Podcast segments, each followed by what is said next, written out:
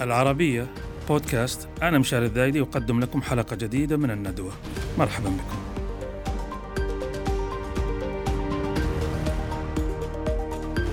ندوة اليوم تدور حول أمر يعني دعوني أقولها باللهجة العامية يعني دائما أفكر فيه وهو أين الخلل في حقل الدراسات الإسلامية اليوم؟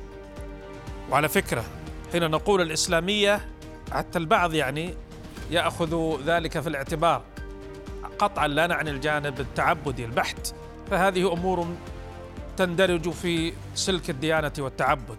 بل نعني الدراسات من الناحية العلمية التي تتناول الإسلام بوصفه فعل الاسلام فعل حضاري كبير وضخم ضم في أكنافه عشرات الشعوب والأمم من شتى الألوان والخلفيات الإثنية. من أقصى الأرض لأقصاها. على مدى زمني تجاوز 1400 عام حتى اليوم. تجاوزها بكثير. فأنت تتحدث عن وعاء حضاري ضخم جدا تفاعل الإسلام في داخله. فكيف ساهمت الدراسات؟ بالذات الدراسات الحديثة في فهم وتفسير وتطوير هذه الجوانب. يعني تذكر في هذا الإطار مثلا اللي يأخذون الأمر كأنه كتلة واحدة صماء. لا. الإسلام يعني الدراسات التي دارت حوله وفي داخله متفاعلة وحية. بالمناسبة أتذكر سلسلة كان أصدرها آه، بعض الباحثين بإشراف الباحث التونسي الدكتور عبد المجيد الشرفي. عنوانه الإسلام واحدا ومتعددا. هو واحد لكنه في ذات الوقت متعدد. وذكر سلسلة مثلا الإسلام آه، عند النساء الإسلام عند البادية الإسلام عند حتى الإسلام عند الكرد الإسلام عند الفرس إلى آخره. شريك الندوة اليوم واعتقد انه الشريك المناسب آه الاستاذ والدكتور محمد ابو عاصي عميد الدراسات العليا في جامعة الازهر آه سابقا ويهمنا هذا المنصب لأننا سنتوقف عنده كثيرا والاستاذ الحالي الجامعي أيضا في الازهر. فحياك الله دكتور محمد أهلا وسهلا. في هذه آه الجلسة. من واقع خبرتك هذه بوصفك عميد للدراسات العليا في جامعة الازهر وهي إحدى الجامعات العريقة في العالم الإسلامي وليس في مصر فقط. أين أزمة الدراسات؟ ولنقل هنا الدراسات الجامعية لن نتحدث عن كل الدراسات الدراسات التي مرت عليك رسائل الماجستير والدكتوراه. بماذا آه، تصف مسارها آه، وتأثيرها وطبيعة العناوين التي تختار آه، يقع الاختيار عليها؟ يعني حدثنا عن تجربتك العملية في هذا الإطار ثم سنلج إلى الإطار النظري. اسمح لي قبل أن أدخل في هذا الموضوع. أعود كنت معك في حلقة سابقة نتكلم في تدوين السنة. نعم. وأحب أن أنبه لأمرين ربما الوقت لم يسعفني نعم. آه نحن نتمنى أو نرجو آه من آه المملكة وهي دولة محافظة على الإسلام والدين كما أن مصر دولة محافظة على الإسلام والدين أن نصنع مشروعا في الأحاديث في السنة النبوية. كل حديث يخالف القرآن الكريم ولا يمكن الجمع. كل حديث يخالف العقل نطرحه مؤقتا نستبعده مؤقتا حتى نخفف الكم الهائل من الأحاديث التي تصنع المشكلات بين القرآن وبين السنة. الأمر الثاني من خمسين سنة الشيخ محمد الغزالي رحمه الله نبه في كثير من كتبه على قضية مهمة جدا في السنة وهي قضية أسباب ورود الحديث. في علوم القرآن هناك أسباب النزول. في السنة هناك أسباب ورود الحديث في مؤلفات قليلة لأن هناك الكثير من الأحاديث النبوية قيلت في مناسبات معينة. يعني النبي عليه الصلاة والسلام لما قال أمرت أن أقاتل الناس لا يمكن أن نحمل كلمة الناس على عمومها. لأن عندنا آيات قرآنية وقاتلوا في سبيل الله الذين يقاتلونكم ولا تعتدوا. إنما المناسبة تقول بأن أمرت أن أقاتل الناس المشركين الذين كانوا يرفعون عليه السلاح. ناس محددين. ناس محددين. لا نعرف نعرفه من سبب النزول. فلو عملنا دراسة أيضا تتبناها المملكة بأننا نحصر الأحاديث وأسباب الورود التي وردت فيها والظروف الاجتماعية التي وردت فيها والظروف التاريخية التي وردت فيها أعتقد أننا سنحل واضح. أيضا الكثير من الإشكالات. أعود إلى سؤالك المهم جدا. أيضا في تجربتي وأنا عميد دراسات عليا سابق وأشرفت على آلاف من الرسائل العلمية م. في الأزهر وخارج الأزهر. أيضا المشكلة الأساسية في التعليم في تنشئة الطالب. العلماء الأقدمون يقولون العالم لابد أن يقوم بواجب الوقت. يعني إيه؟ يعني الدراسات الجامعية عندما تصنع رسائل علمية ماجستير دكتوراه لازم هذه الرسائل العلمية تخدم المجتمع تحل قضايا المجتمع. لكن معظم الرسائل العلمية في وادي والمجتمع في وادي آخر. يعني أنت تجد مثلا أن طالبا وكثير يبحث عن مخطوطات في التفسير في الحديث في أصول الفقه قديمة ليس فيها جديد. ثم يأتي ويحققها ويخرجها ويطبعها وتزيد كتب الأصول كتبا وتزيد كتب الحديث كتبا وكتب التفسير طب ما الجديد؟ أنا أقول أن نبحث عن رسائل علمية تخاطب المجتمع تخاطب حياة الناس. العلماء يقولون من هو المجتهد؟ يقولون المجتهد هو الذي يدرك النص الشرعي. بعدين قالوا يدرك الواقع المعيش. وبعدين قالوا وكيف ينزل الواقع النص على الواقع؟ يعني الواقع متغير. لذلك النبي عليه الصلاة والسلام قال الحلال ما أحل الله في كتابه والحرام ما حرم الله في كتابه. قال وما سكت عنه فهو عفو. فاقبلوا من الله عافية. فعندنا دائرة واسعة في الإسلام جدا هي دائرة العفو هي دائرة المسكوت عنه. وهي الدائرة الأكبر. وهي الأكبر. نعمل في الدائرة دي؟ يقولون يأتي المجتهدون. المبدعون المفكرون اللي المفترض إن طلاب الدكتوراه والماجستير وأساتذة الجامعة يكونوا على هذا القدر من الفكر يعملوا إيه؟ قال يملأوا هذه المنطقة الفارغة بما يحقق مصالح هل هذا واقع اليوم؟ في واقع واقع. الدراسات والاطروحات الجامعية الدراسات كلها تقليدية. كما قلت لك قسم كبير جدا من الرسائل العلمية يتحدث في مخطوطات قديمة. قسم آخر سطحي وضعف ال- ال- الضعف العلمي وضعف الآلات عند كثير من الطلاب وعند بعض ال- المشرفين فإن الطالب يكتب أي كتابة سطحية وأنت تتعجب من شيء غريب جدا في العالم العربي. أنا لا أخص جامعة بعينها تجد أن كل الرسائل امتياز مع التوصية بالطبع. امتياز يا أخوانا هل الطلاب جميعا عقولهم واحدة؟ هل الموضوعات كلها في العمق واحدة؟ يعني الجامعات صنعت في عندها امتياز عندها جيد جدا عندها جيد لرفع التنافس، عندها لرفع مقبول. الجودة يعني. بالضبط لكن كل رسائل امتياز ت- تناقش الرسالة و... أنا أنا أظن يا دكتور انه انه إنه في مشكلة لما يفقد ما يسمى بالشغف يعني الشغف في الموضوع تحولت إلى كأنها وظائف بيروقراطية أو ألقاب تحصل بغرض الحصول على وظيفة أو جاه اجتماعي أكثر منه شغف معرفي. وشغف يعني للحصول على نتائج جديدة بس هذا يقودني إلى أمر بما اننا نتحدث عن الأزهر وحضرتك أزهري. الشيخ محمد عبده رحمة الله عليه تعرف قصته الإمام المصلح لما البيتين الشهيرين طبعا هو من رواد الإصلاح التعليم الديني لكن أصلا. دينا قد أردت يقول. إيه إن حين عاده العواد قال ولست أبالي أن يقال محمد أبل أم اكتظت عليه العمائم ولكن دينا قد أردت صلاحه. أحاذر أن تقضي عليه العمائم. يعني الرجل هنا يشكو مر الشكوى من أن مشروعه آه، آه، يحارب ويعاق لكنه مبكر. الرجال توفي في مطلع القرن العشرين. هل معقول نحن الآن في 2022 يعني أكثر من مئة عام لم يحصل أي طفرات في هذا. يعني هناك باحثين المستقلين في مصر وغير مصر اللي قدموا دراسات تعتبر إلى حد ما جريئة آه، ورائدة. في مجال آه، التفسير في مجال الفقه في مجال فهم النظريات القديمة لكن في أكناف الجامعات قليل ما تخرج لنا دراسات من هذا الأمر. والأدع النظري والأدخل في العملي مثلا من هل تعرف أنت أنت أدرى أكيد دراسة تتناول مفهوم آه، آه، الخلافة في الإسلام، دعك من علي عبد الرازق وأصول الحكم ورسالته الشهيره، أقصد شيء لأن هذا قبل حوالي قرن. أو مفهوم الحاكمية أو مفهوم الشريعة، ما هو مفهوم الشريعة؟ أحد يقدم لنا دراسات لماذا عقمت الجامعات عندنا وعلى مثل ما تفضلت ليس في مصر فقط، حتى خارج مصر، ما هو تفسيرك لهذا الأمر؟ هل هو خوف؟ هل هو نقص في الأدوات؟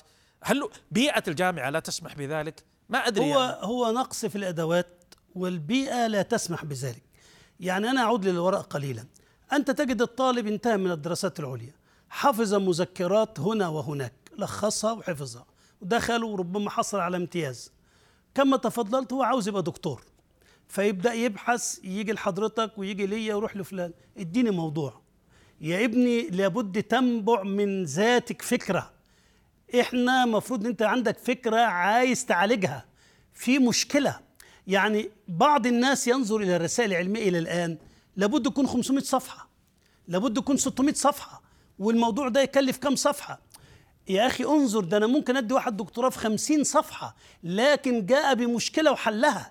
يعني الرسائل العلمية مفروض عشان تخدم الدولة وتخدم المجتمع المفترض إن أنت تأتي بمشكلة وتحل أو تنبهنا على مشكلة ستحدث عشان ننتبه إليها.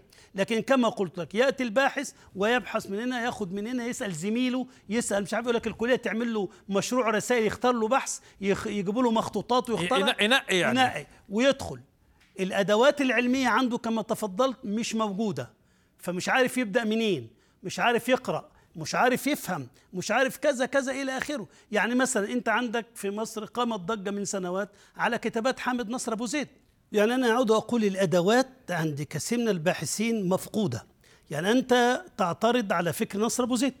أوكي حرية الرأي مكفولة. جيب كتاب مفهوم النص تعطيه للباحث ليعمل دكتوراه. طب خد اقرأه وحاول تكتب عناصر عشان تنقده. لا يستطيع. اللغة مفقودة. بين لغه تراثية قديمة وبين لغه كتابية حديثة فأصبح التواصل مش موجود.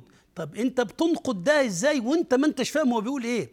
وده اللي نرجع للي حضرتك تفضلت بيه للشيخ محمد عبده. نعم. الشيخ محمد عبده قامت عليه ضجة لأنه الشيخ محمد عبده فاهم. أن العالم لابد أن يقوم بواجب الوقت. واجب الوقت إيه؟ كما قلت إنك أنت تفهم المجتمع وكيف تخاطب الناس بالإسلام. الناس عقول متغيرة. والفقهاء من قديم قالوا تتغير الأحكام بتغير الزمان والمكان والأشخاص والأحوال. يعني هناك مثلا أحكام قد تناسب بلدا لا تناسب بلدا آخر. هناك ظروف الإمام الشافعي لما ترك العراق وجاء إلى مصر, مصر. تبدلت عنده بعض الأحكام وبعض الرؤى والاجتهادات لأن في الأحكام المتغيرة لأن وجد المجتمع هنا غير المجتمع في العراق. بس هل الخلل في تصميم المنهج الدراسي أو البيئة العلمية في الجامعة أو الخلل؟ ما نبغى نقول جيني يعني جينات الناس أو الطلبة. أكيد ليست جينات.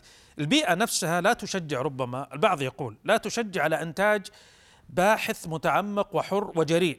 يعني أنا خليني شوي أضرب أمثلة. إحنا عندنا مثلا دراسات تتناول تناولت الشأن المصري من غير مصريين أو غير مسلمين حتى.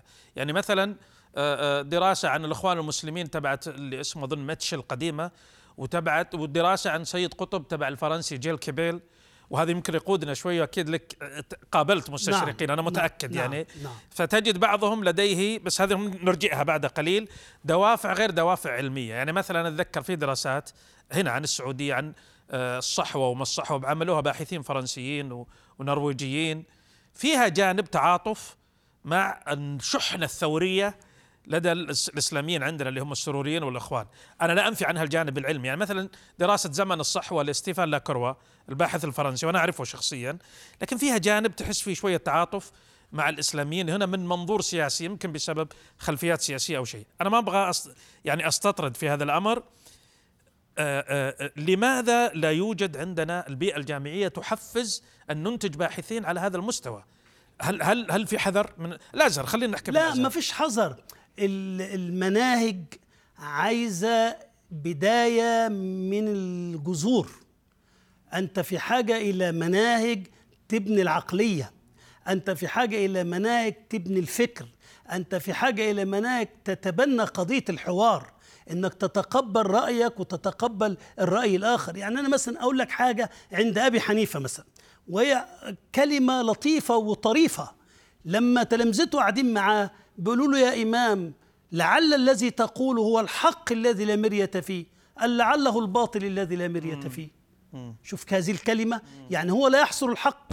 تلامذته بيقولوا أنت بتقول هو الحق الذي لا مرية فيه. قال لعله الباطل الذي لا مرية فيه. فلغة الحوار مش موجودة.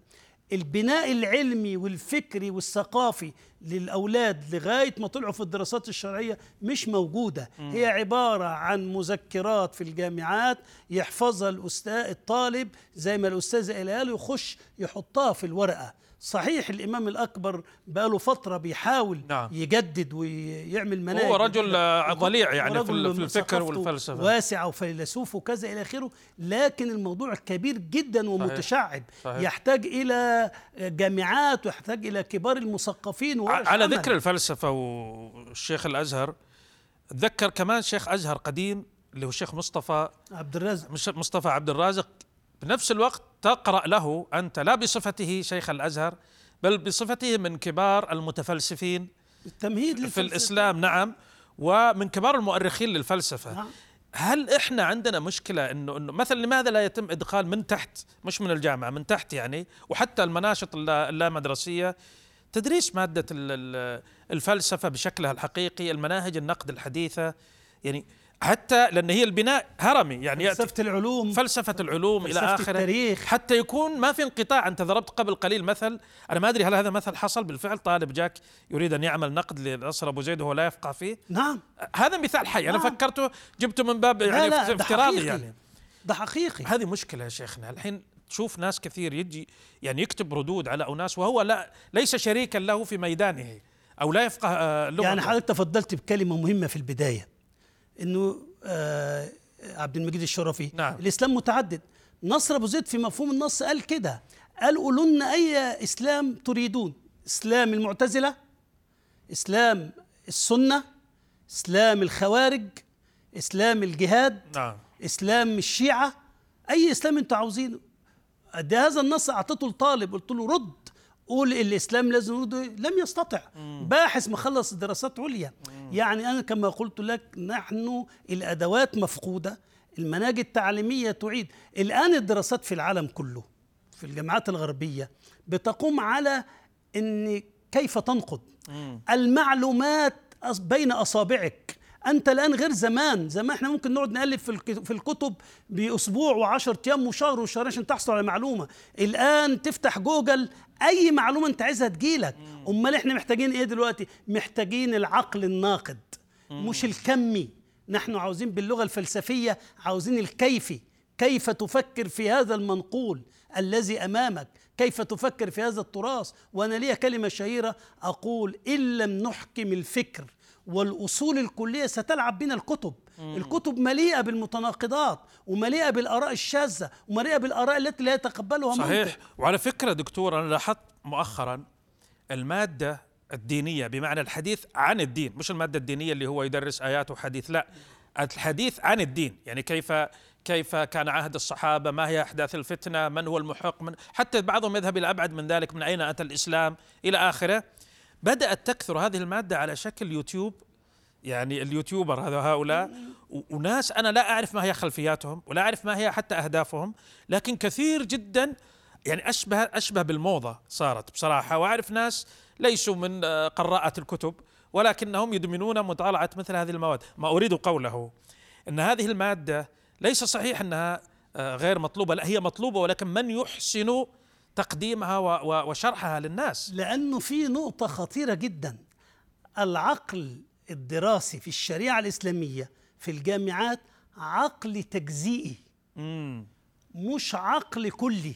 بمعنى إن العقل التجزئي ما يعرفش يخرج بنظرية ما يعرفش يخرج بفكرة جديدة. لأنه حبيس الجزئيات فلان قال كذا وفلان قال كذا في المسألة دي.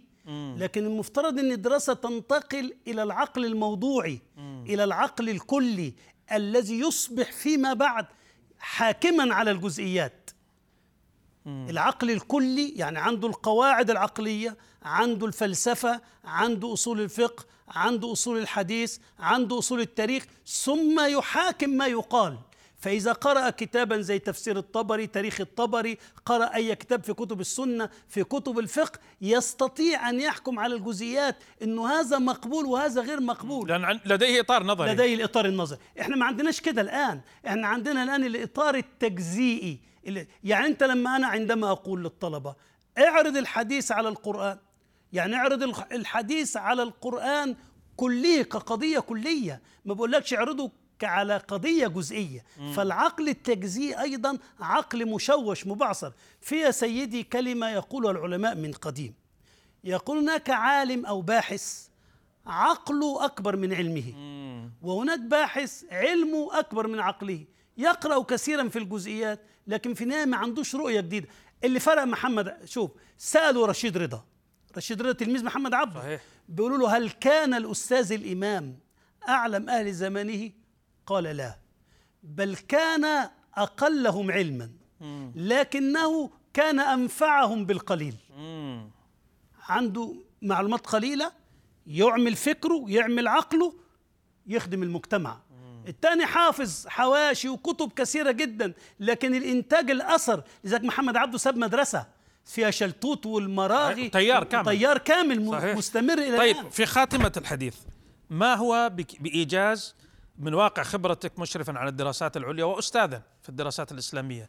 ما هو المخرج آه، في نظرك لمصر وغير مصر لإيجاد دراسات إسلامية حقيقية؟ نحن لابد أن نمشي في اتجاهين. اتجاه إصلاح التعليم من الصغر من كي جي 1 وكي جي 2 إصلاح تعليم كيف ينشأ الطالب بالذات إذا أراد أنه يتخصص في الدراسات الشرعية كيف ينشأ على مناهج عقلية فكرية كلية. ونمشي في اتجاه تاني وده لا يعود إلى المؤسسات في الدول أنها لابد أن تنقح في التراث وأن تنقي وأنا ضربت مثالين بالحديث النبوي كذلك كتب التفسير فيها كثير من الأقوال والآراء الغير منطقية. يعني لما تقرأ في الطبري بأن آه، سيدنا آدم كان في الجنة وبعدين نام وبعدين قام لقى حواء قاعدة جنبه أنت مين؟ أنا خرجت من ضلعك الأيسر.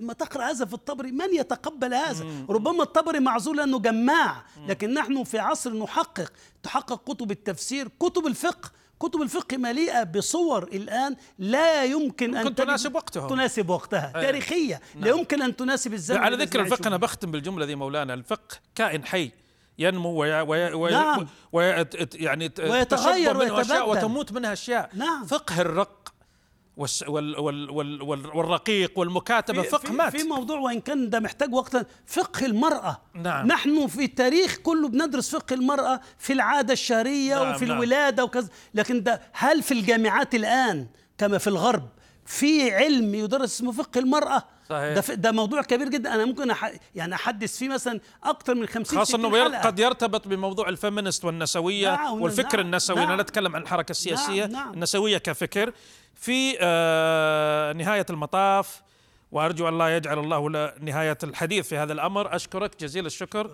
وقدمت إلينا من آه وبلد الأزهر وبلد العلوم منذ القدم الدكتور محمد أبو عاصي عميد الدراسات العليا. أسأل الله لكم الأمن والأمان. آمين. ولكم وأن شاء الله ولكل البلاد، السعودية آه، ومصر لكل والعالم البلاد إن شاء العربي الله. والعالم كله. بحول الله. كما عميد الدراسات ال- العليا في جامعة الأزهر سابقا والأستاذ الأزهر الحالي. وأشكركم على كرمكم وجودكم في منحنا هذا الوقت. إلى اللقاء.